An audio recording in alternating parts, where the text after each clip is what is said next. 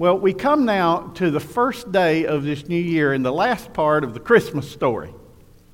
The visit of the wise men did not really occur on the night Jesus was born, but it has long been associated with the nativity story so much that three wise men show up in most nativity sets and even in Christmas pageants. Even if the timing is off, the message of following a light to find heaven's light is perfect for Christmas because there's no clearer picture of what it means to follow the light than that of the Magi's journey. So, if you have your Bibles, turn with me to Matthew chapter 2 as we look once more at this very familiar story and conclude our series on heaven's light. Matthew 2. And if you're able and willing, would you stand with me and let's honor God's word and, and uh, look at this together?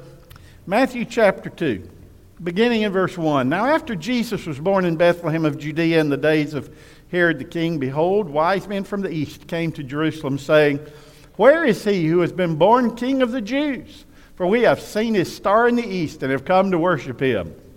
When Herod the king heard this, he was troubled, and all Jerusalem with him. And when he had gathered all the chief priests and scribes of the people together, he inquired of them where the Christ, Christ, Messiah, the Jewish Messiah, was to be born. So they said to him, In Bethlehem of Judea, for thus it is written by the prophet, But you, Bethlehem, in the land of Judah, are not the least among the rulers of Judah, for out of you shall come a ruler who will shepherd my people Israel. Then Herod, when he had secretly called the wise men, determined from them what time the star appeared, and he sent them to Bethlehem and said, Go and search carefully for the young child, and when you have found him, bring back word to me that I may come and worship him also. When they heard the king, they departed, and behold, the star which they had seen in the east went before them till it came and stood over where the young child was. When they saw the star, they rejoiced with exceedingly great joy. And when they had come into the house, they saw the young child with Mary his mother and fell down and worshipped him. And when they had opened their treasures, they presented gifts to him gold, frankincense, and myrrh. Then, being divinely warned in a dream that they should not return to Herod, they departed for their own country another way. Let's pray. Thank you, Father, for the blessing of the beautiful Christmas story and this story we read today. These men were real men, the story was real. They came and found Jesus and they gave treasures to him. They worshiped him. And Father, today we worship you. Lord, I was just being stirred. I was, the Holy Spirit was moving in my life as we sang those songs about the cross, Lord, about how much we need you. Lord Jesus, you gave everything for us. It's a small thing to ask that we would give you our time, talents, and treasures. God, I pray today that this would be the year that you would move in our hearts so much that we would be lights to the world. That would be the message that we want to hear today. The Holy Spirit, I pray the Holy Spirit would revive this people, revive me, revive this church. God, I pray all around this, this world, Christians would just be shining brighter than ever before because the day's darker than ever before. And Father, we love you today and we want to honor you. I pray that this message will not only reach us in this building, but God, that it would reach many miles from here, Lord, and touch someone's heart. That someone who is, who is wandering in darkness would see the light and would be gloriously saved. I pray that in Jesus' name. Amen. Thank, thank you. Please be seated. Heaven's light. Now, the story of the wise men is the story of a journey, a faith journey. Travel was very difficult in those days. And yet, the Magi, the wise men, understood, uh, undertook a journey of almost 1,000 miles to bring gifts and pay homage to a little boy in Bethlehem. Isn't that amazing? That means that they would have traveled nearly five months across the desert on camelback and foot to find heaven's light. Folks, that's commitment. Let me interject something here. We're living in a day when people will not get in their cars and drive 10 or 15 minutes to go to worship Jesus with a church family And yet these men traveled nearly 1,000 miles because they had faith in a light which was guiding them. They went through an arduous journey to worship Jesus. Just how much would you be willing to give for the privilege of worshiping Jesus? Just what would you do?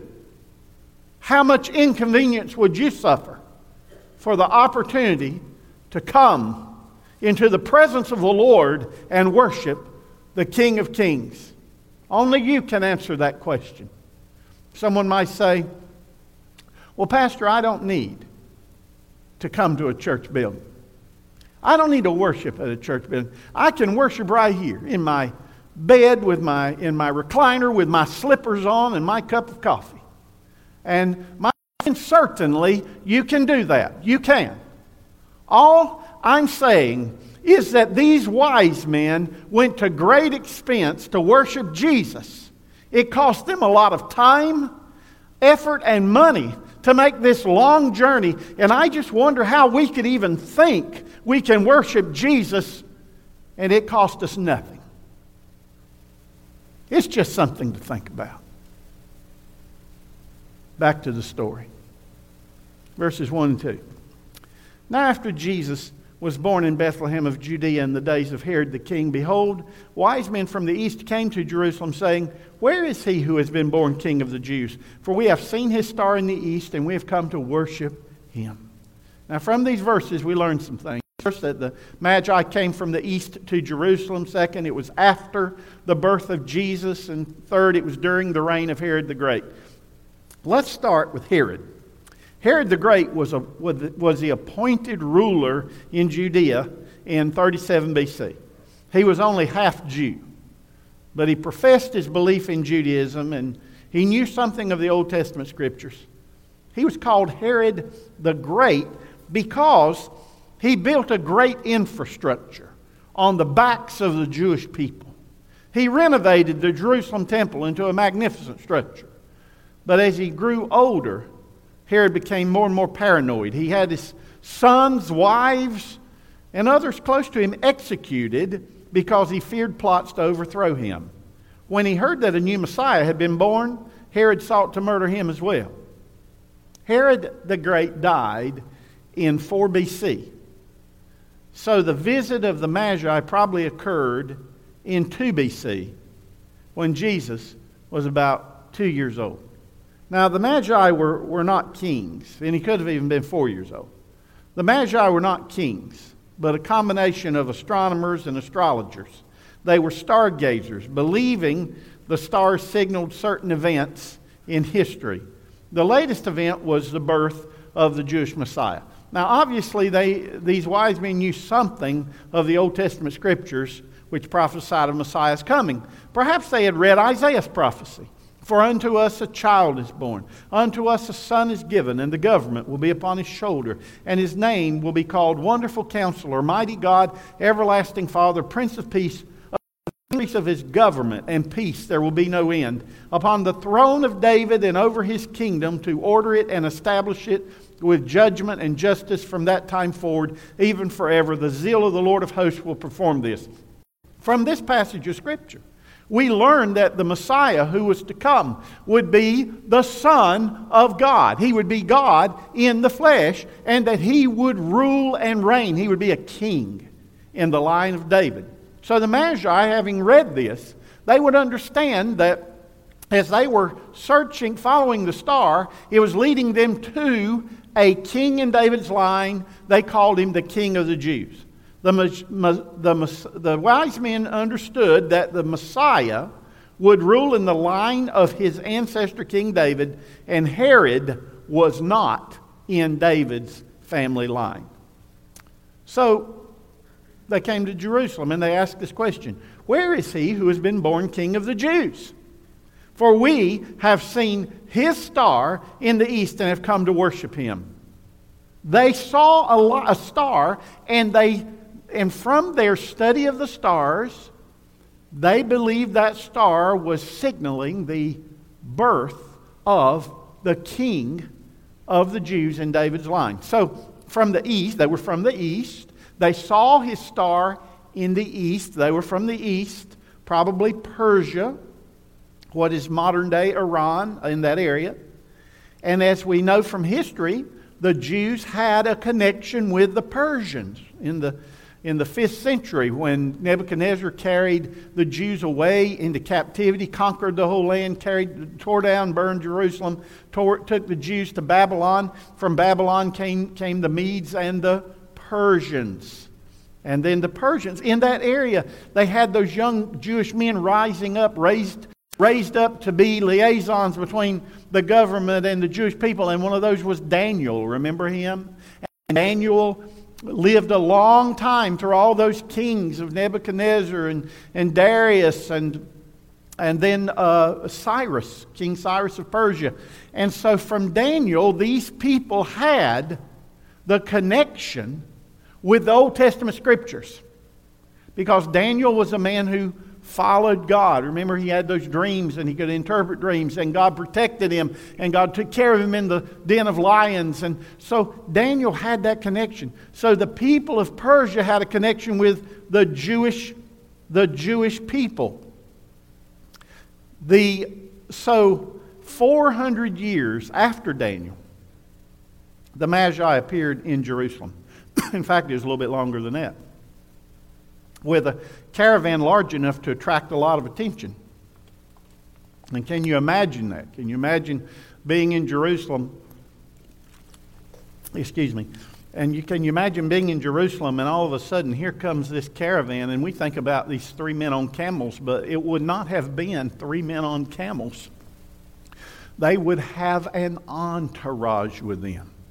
There would be a huge entourage traveling from Persia, coming representing uh, their government all the way into Jerusalem.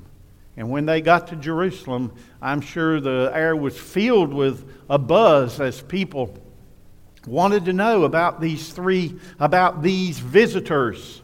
And they were certainly from their dress, they knew they were from these from Persia. What was it that guided these men? Uh, a light a star, a star leading them to the brightest light of all Jesus, heaven's light. That amazing star that they followed. It was no ordinary natural phenomenon, but a special light, a special guide, which not only started the Magi on their journey, but kept guiding them all the way to Jesus. That magi, wise men. Uh, wise men we, is a translation of that Persian word magi. So, magi. So, from magi, we get wise men. So, the, the, the wise men or magi, they're following this incredible light in the star, in the sky, and it's leading them all the way to Jesus. Verse 3 through 8. When Herod the king heard this, he was troubled in all Jerusalem with him. And when he had gathered all the chief priests and scribes of the people together, he inquired of them where the Christ was to be born. Why was he troubled? I mean, they had been praying for the coming Messiah for centuries. Why would he be troubled when he heard that the Messiah had been born? So, they, so he said, where, uh, where is, he inquired of them, where the Christ was to be born. I thought he was I thought he was the king of the Jews and he didn't know where the Christ was to be born. So he assembled his chief priests and his scribes and all those people in his cabinet and he and they said to him in Bethlehem of Judea for thus it is written by the prophet but you Bethlehem in the land of Judah are not the least among the rulers of Judah for out of you shall come a ruler who is to shepherd my people Israel then Herod, when he had secretly called the wise men, determined from them what time the star had appeared. And it had been about two years. And he sent to them and he sent them to Bethlehem and said, You go and search carefully for the young child, and when you have found him, bring back word to me that I may come and worship him also. Herod was just a liar. He was. True to form, Herod was troubled at the thought of another king, even a small one. He had no intention of relinquishing his throne, not even to the long awaited Messiah, the Son of God. He wanted to work all this to his advantage. So he tried to deceive the Magi into finding the child king for him. And the only advice he had was from those priests and scribes who read the prophecy of Micah, Micah 5 2. But you, Bethlehem Ephratah, though you are little among thou- the thousands of Judah, just a little town, yet out of you shall come forth to me the one who, to be ruler in Israel, who's going forth from are from of old, from everlasting. This was no ordinary king. And Herod knew that from the scriptures. It didn't matter. Herod was great, he thought. He, was, he felt great about himself. And he believed he could even challenge God's will. This, this was the best old Herod could do. He was not a man of faith. He was a corrupt, self serving political leader who hated everyone but himself. He had no room for God in his life. How dare God talk about taking his throne away? He had no light. He lived in the darkness of evil. Later on, he would murder. He would send his soldiers to murder who knows how many babies, little children, little boys, two years old and younger. Murdered them. He had nothing good to offer. Folks, he could build some buildings, but he, he was rotten to the core these wise men came to Jerusalem, where King Herod was on his throne, asking, Where is the one who is born King of the Jews? He's alive. We followed his star. They were seeking Jesus. They were seeking Jesus in the city of Israel's kings. You see, Jerusalem was the capital. Jerusalem was the capital of Israel, where David, King David had set, built his palace and set his throne. And all those kings in David's line sat on the throne in Jerusalem. The wise men sought Jesus in Jerusalem because Jerusalem was the rightful place for him to rule. They would not have, in their wildest dream, in their wildest dreams, have thought to look for Jesus in Bethlehem. It was Jerusalem, the place where kings ruled. Jerusalem, the place where the temple stood, and people were supposed to love God and worship God and hear God.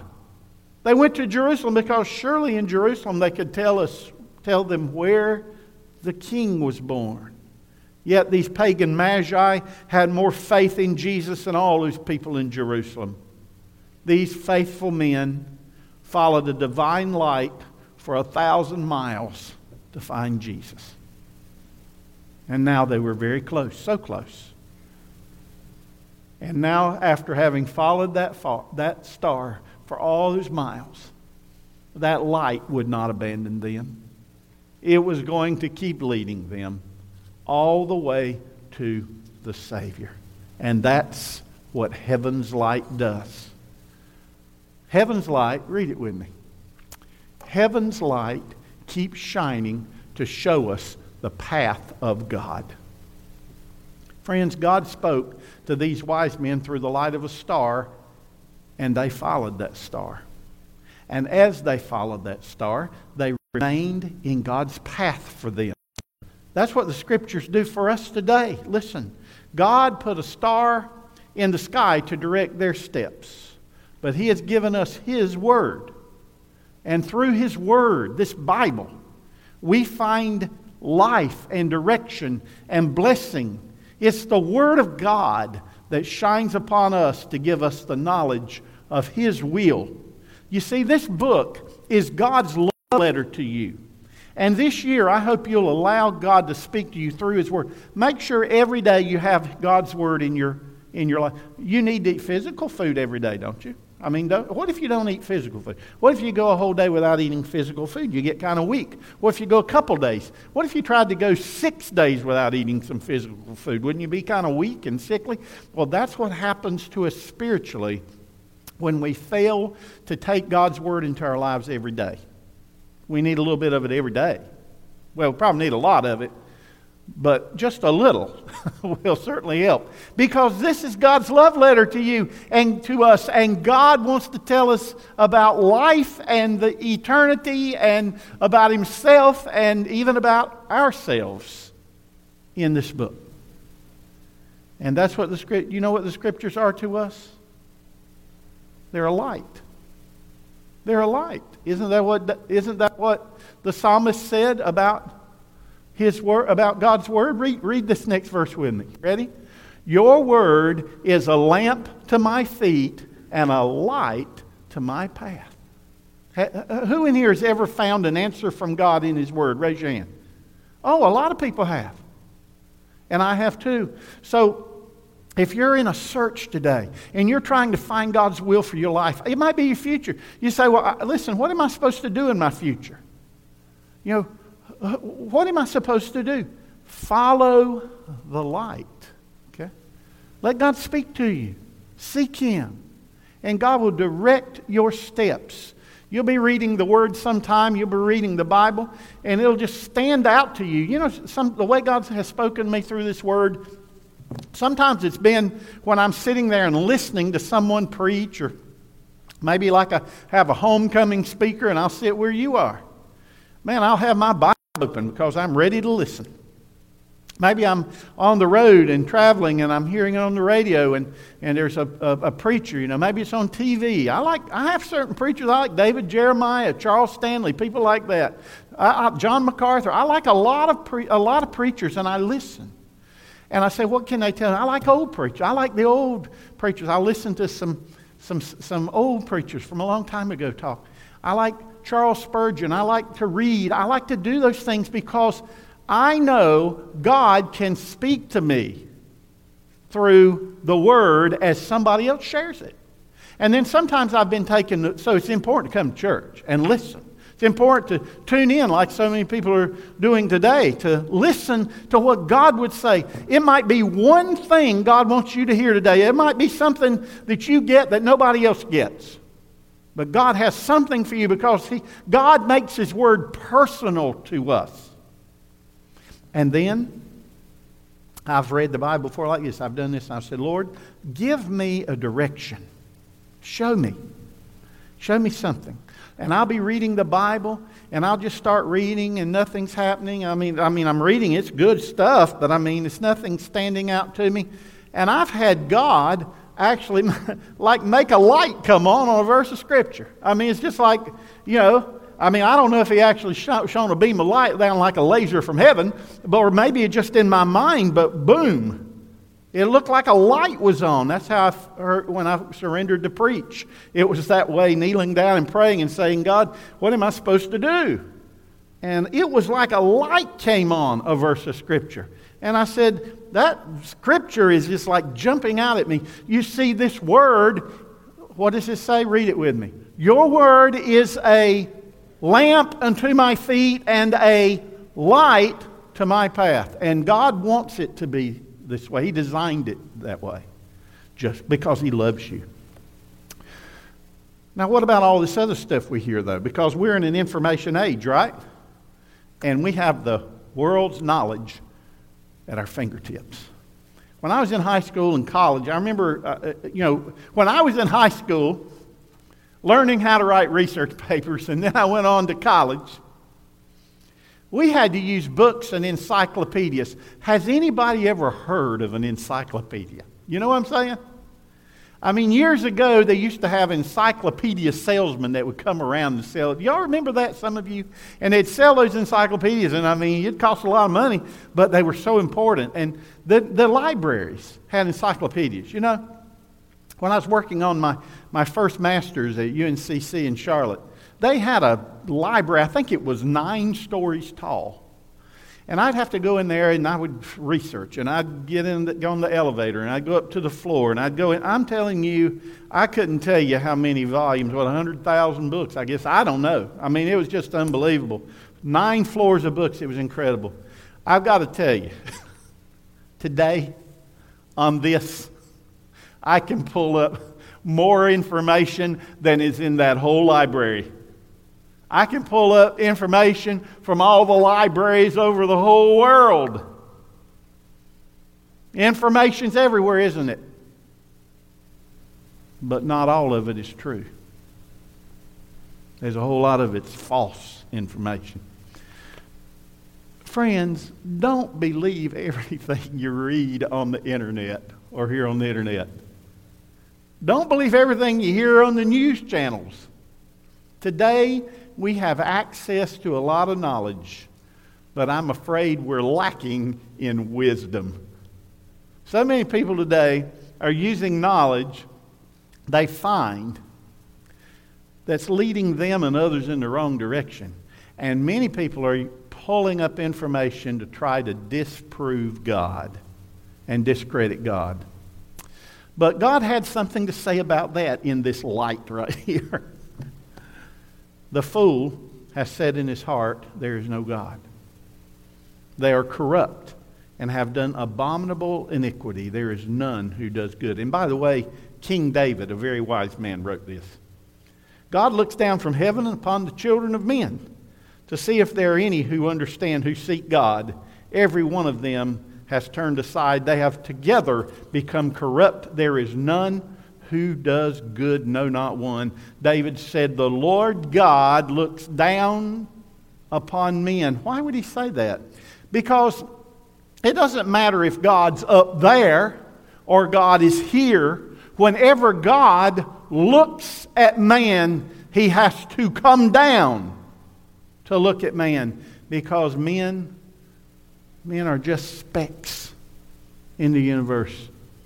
Now, God loves us. He created us in His image. and We're His crowning achievement. But for God to communicate with us and God to God has to stoop way low to come down to our level. The thing that made these men from the East wise was not the information they had, not their study of the stars, it was their pursuit of the Savior. They looked into the sky and they saw a light that shone the way to Jesus, and they followed it. We have a lot of fools today, folks. Fools like Herod, who hated Jesus, and fools like the people in Jerusalem who had ignored Jesus. But, friends, there are still some today, I believe, who are wise enough to look at the stars and nature and everything else and look at this book in the light of it and say, I believe. I believe. And they follow Jesus. Folks, you want to be wise? Follow Jesus. Seek Him in prayer. Seek Him in His Word. Seek Him in worship. And when we seek Him and follow His light, we'll find Him just like the wise men did. Verses 9 and 10. When they heard the king, they departed. And behold, the star which they had seen in the east went before them till it came and stood over where the young child was. And when they saw the star, they rejoiced with exceedingly great joy. God's path for the wise men was leading them to the place of worship. When they, start, when they came to Jerusalem, they said, We've seen his star in the east, and we have come to do what? What did, he, what did they say? We have come to do what? Worship him. That's why they, that's why they traveled a thousand miles. To worship him. You say, imagine that. To worship him. When they, God's light was leading them to worship Jesus when they found Jesus. That little house where Mary, Joseph, and Jesus, the little boy Jesus, that little house became a temple of worship, glorious worship. These men had begun their journey of finding and worshiping the Messiah, the Christ. They carried treasures with them all across the desert, following that divine light that would lead them all the way to Jesus. And their commitment paid off. Verses 11 and 12. And when they had come into the house, they saw the young child with Mary's mother and fell down and worshipped him. And when they had opened their treasures, they presented gifts to him gold, frankincense, and myrrh. And then, being divinely warned in a dream that they should not return to Herod, they departed for their own country another way. Matthew said the wise men found Jesus as a young child in a house in the little town of Bethlehem. Now, again, uh, the wise men, I'm sure, would never expected to find Jesus in Bethlehem. Their first stop was Jerusalem, the capital city, the place where David built his palace, the place where every king in David's line reigned. All that is, except one. One little king never reigned, never ruled in Jerusalem. He was crucified there. He was buried there. But he never ruled on a throne in Jerusalem. But he will one day. Amen? He will one day. Perhaps it was a fitting place, though, for Jesus to be born. Because Bethlehem was the birthplace of King David and Jesus was called the Son of David. Bethlehem also means house of bread. Bethlehem means house, bread house, house of bread. When Jesus was born, he called himself the bread of life.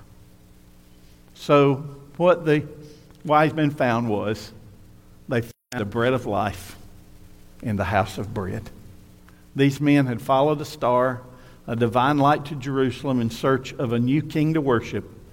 When they got there, what they found was something that shone much brighter than that star in the sky.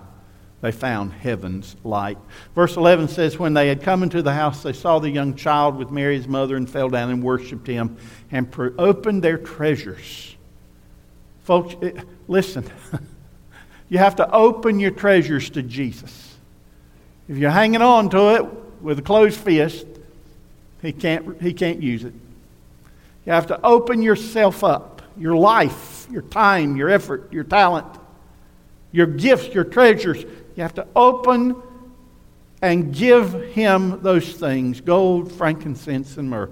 Just think of how much it cost these men to find and worship Jesus.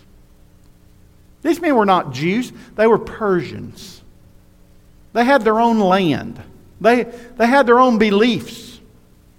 They left all to follow this light from heaven. Notice how that light led them to Jerusalem, where they asked the Jewish people, Where is your newborn king? How tragic. Uh, I thought about this. How tragic that when they asked that question in Jerusalem, nobody could tell them. Jerusalem. It was filled with Jews who had supposedly been praying for a Savior for centuries, but when he was born, they didn't even know it. It took foreigners traveling a thousand miles to announce to them that the Messiah had been born. And, exa- and, and actually, the Messiah had been born two years earlier. Just think about that. They still didn't know it. Well, I know, you know, I know they didn't have television or cell phones or internet or social media, but what about the shepherds?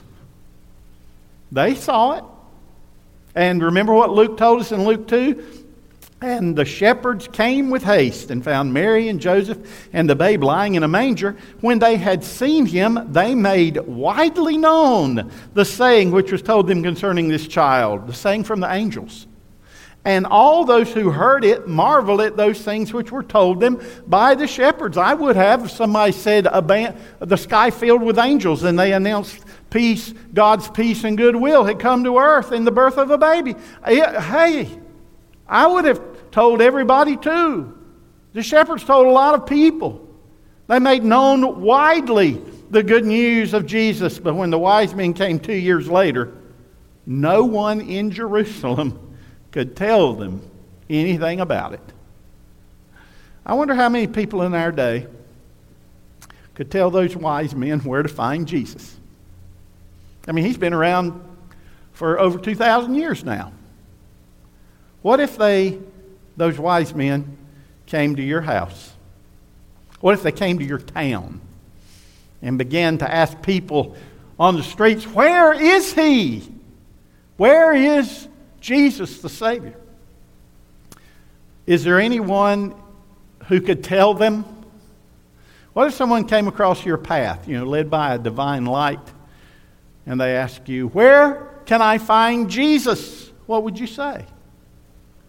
What if you, you know, had that, I, I like to say, a divine appointment, you know, and God had somehow led someone into your life so that you, a professed Christian, a professed man or woman of faith, could show them how to find Jesus and accept Jesus. Could you do that? Would you do that? You know, next month, we're going to start a journey together as a church called Pray Sow Grow. This has been a, a project I've been working on for several years. And on this 30 day journey, we're going to ask God to give us divine appointments to bring people into our lives every day that we might plant the seeds of the kingdom so that we might help them find the Savior. In Pray Sow Grow, we're going to do exactly what the title says. We're going to pray for God to use us. We're going to sow seeds of the gospel in hopes that the Holy Spirit might take those things we do or say and bring a person to the place of faith in Jesus Christ and it's going to take commitment. We're going to see God grow us, and we're going to see God grow His kingdom. If we, like the wise men, will just be committed to following Jesus. You know, there's nothing more important for us as believers than to help others believe. And I want you to, I know, I know we're, we're kind of, sometimes our minds wander, but I want to say that again because I think it's really important. There is nothing more important for us as believers than to help others do what? Believe. Say believe. Believe. There's nothing more important for you as a believer than to help someone else do what? Believe. You understand? We are surrounded by people like these magi who are searching for hope. This, have, you, have you noticed the world is a desperate and dark place? Have you, not, have you noticed how many people are, in, are sad and in despair and their, their, uh, the, their lives are in turmoil? They don't know what to do. These people, these magi were searching for Jesus. Folks, there, a star led them to Jesus. People are coming across, across our paths, and God, we don't know what God's going to use to lead them across our path. It might be a circumstance or a tragedy or something they heard that would lead them to seek Jesus. We don't, we don't know the kind of light that God might use to bring someone into our lives so that we can help them on a spiritual journey. But what we must know is how to help them find the Savior of the world, find Jesus. We must be like that star. We must be lights in our world. So many people today are lost, folks. Our world's in a state of religious and moral decline. I believe these are desperate days, and we could be the last generation before Jesus returns. I mean this.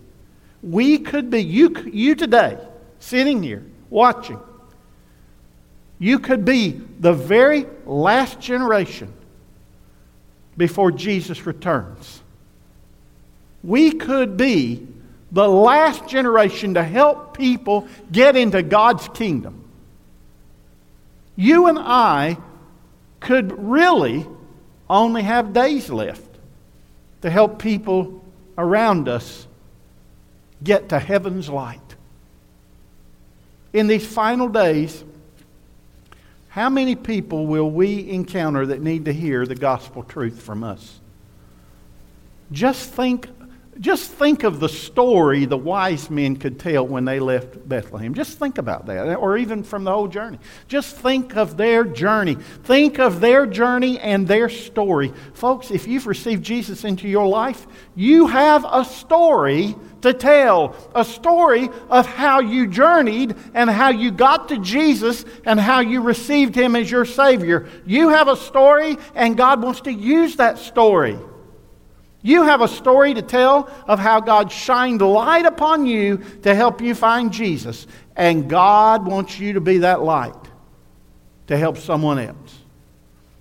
God may have used a person, a friend, a teacher, a pastor, a parent, or a circumstance, a tragedy, or some event, whatever the star was that He used in your life, it got you to Jesus. And Jesus drew you to, him, to himself, and he came into your life, and he transformed you with his light. Someone needs to hear that story from you. We need you listen. I know I could have, I could be born in God's purpose. I could have been born for one event in my life of telling my story to one person that they might get to heaven. And if my story helps one person get to heaven, then it's been worth all my effort, all my years, all my everything I have if I could just help one person get to heaven. Do you feel that way?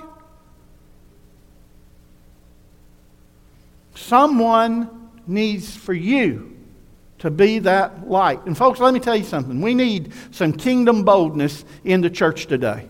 We need some people who will stand and speak for Jesus unashamedly. I was, I was just having some, a little bit of lunch the other day with my daughter. She got a new job. I, I met her, and we were having a little lunch, and I heard a little couple over there with a little boy. And I was just sitting there, and they weren't there for but just a few minutes, but they were getting ready to leave. But I heard the little boy ask his mother, uh, Mama, why did Jesus have to, why did Jesus die? And I heard a mother say, uh, shh, be quiet, honey. We, we'll talk about it later. And then, you know, they left. And I was just sitting there thinking, Lord, if you just give me an open and I'll talk to them. But they left, you know. And people, her mom said, and she wasn't being disrespectful to God. She was just saying, we'll talk about it later. Shh. You know. Folks, the world today is like telling you, shh, be quiet. Don't talk about that. That means we need to talk about it more. Amen? We need to talk about it more. We need some kingdom boldness. We need some stars, stars of faith who will lead the way all the way to Jesus. The Apostle Paul asked, How then shall they call on him in whom they've not believed? And how shall they believe in him of whom they have not heard? How shall they hear without a preacher? How shall they preach unless they are sent? As it is written, How beautiful are the feet of those who preach the gospel of peace, who bring glad tidings of good things. We all have a message. The good news that Jesus came to save us. We're all preachers. We're all proclaimers. We're all sent with a great commission to tell our world Jesus did for this world. This little Jesus, whom the wise men worshiped and to whom they gave their treasures, that little Jesus would grow up to give back everything and die on the cross in agony. He died for those wise men. He died for those ignorant men in Jerusalem and for King, wicked King Herod and for Mary and Joseph and you and I and all the lost people in the world that whosoever would believe in him should not perish but have everlasting life. And that's what we need to show our world, and that's why we need to step up our praying and step up our sowing and step up our witnessing and step up our worshiping because if we stop, if we don't keep following the light and living the light and shining heaven's light, then our world is just going to get darker and darker, and people we know in our Jerusalem are surely going to perish. And that's why we need to follow the light and be the light that leads all the way to Jesus. Amen? That's not very strong. We need to follow the light and we need to be the light that leads to Jesus. Amen? Now, Bob Russell shared, I read this online, Bob Russell shared an interesting illustration about darkness and light several years back, a number of years back actually, with the Southeast Christian Church in Louisville, Kentucky. And here's what he said Every once in a while, we get a bird inside this sanctuary. He doesn't really want to be in here, but he's trapped. We don't want him in here because he can be messy and disruptive flying around in worship. Do you know how the facilities department gets a bird out of this huge room? They don't put out poison bird seed or take a shotgun to him. The goal is not to destroy him, but to release him. So the solution is simple. They turn out all the lights until it's pitch dark. And then they turn on a bright light on an exit hallway, and the bird instinctively flies to the light. Now, folks, I wish it were so easy with people. Instead of flying to the light, a lot of people in the world, most of the world, I believe, flies away from the light. But that should not stop us from doing everything we can to show heaven's light to this world that's trapped in darkness because somewhere, somehow, there's going to be someone, a little trapped bird, that's going to fly to your light if you show them the way. Read this verse with me. I am the light of the world. Whoever follows me will not walk in darkness, but will have the light of life. Bow with me. So, my question to all of us here today is Are you living in the light or the darkness? And if you're having trouble answering that question, then let me just point you to your worship. The wise men who came to Jesus saw heaven's light, and it moved them to worship Jesus and to give their treasures to Him. They were committed to that. What about you? Has heaven's light, Jesus, made a difference in your life? Are you really passionate about worshiping Jesus? Are you really giving Him what He deserves in your life? Or is there something this year you need to give more of? When the people around you watch you, and people do watch you, by the way. Just what do they see of Jesus in you? Is he visible or invisible in you? Maybe today you need his light to come inside of you and shine. Maybe you've never really given him your life, and today's the day because he brought you here. He brought you to hear this message. And He's wanting to come into your life. And right now, you can invite Him to be your Savior. But you've got to mean it. You can't do it halfway. You have to be committed to Jesus. Would you say, Dear Jesus, I'm sorry for my sins. I believe you died on the cross and rose from the dead to save me. I ask you to forgive me for all my sins. I ask you to forgive me for leaving you out of my life. I ask you to come into my life and be my Savior. I ask you to bring your light to live in me. I ask you to shine through me, Jesus, so that everybody around me will know that you're living in my life. I want to follow you, Jesus, all the way to heaven. Help me. Give more of myself to you. Help me every day follow you, Jesus, so that somebody can see your light in me and they can get to heaven. Thank you, Jesus, for being my Savior. Boy, if you prayed that prayer and you meant it and you start living it, then Jesus is in your life and you're going to get to heaven one day and you're really going to shine, but it's got to be real. Father, I pray in the name of Jesus, Lord, that we'll shine brighter than we've ever shone. This church needs to shine. Lord, this is a great church. This is the, sweet, the sweetest church I know. I, I love this church. But God, we've got to shine brighter. And I pray, Father, that this whole world is closing in around us. It's so dark. Even the community all around this church, dark. Lost people, unchurched people. God, if we, your people, not just Calvary, but church, but Christians everywhere, if they would just pray sow grow, if they would just seek you and they would plant seeds everywhere they go, every day, trying to plant a seed in somebody's life, trying to help them find Jesus. Lord, if your Christians would just rise up in America and we would just sow seeds that can help people find life. If we would just do it, Lord, we could see a great harvest. God, would you do that for America? Let it start with us, Lord. I pray in Jesus' name, amen. Let's Steve.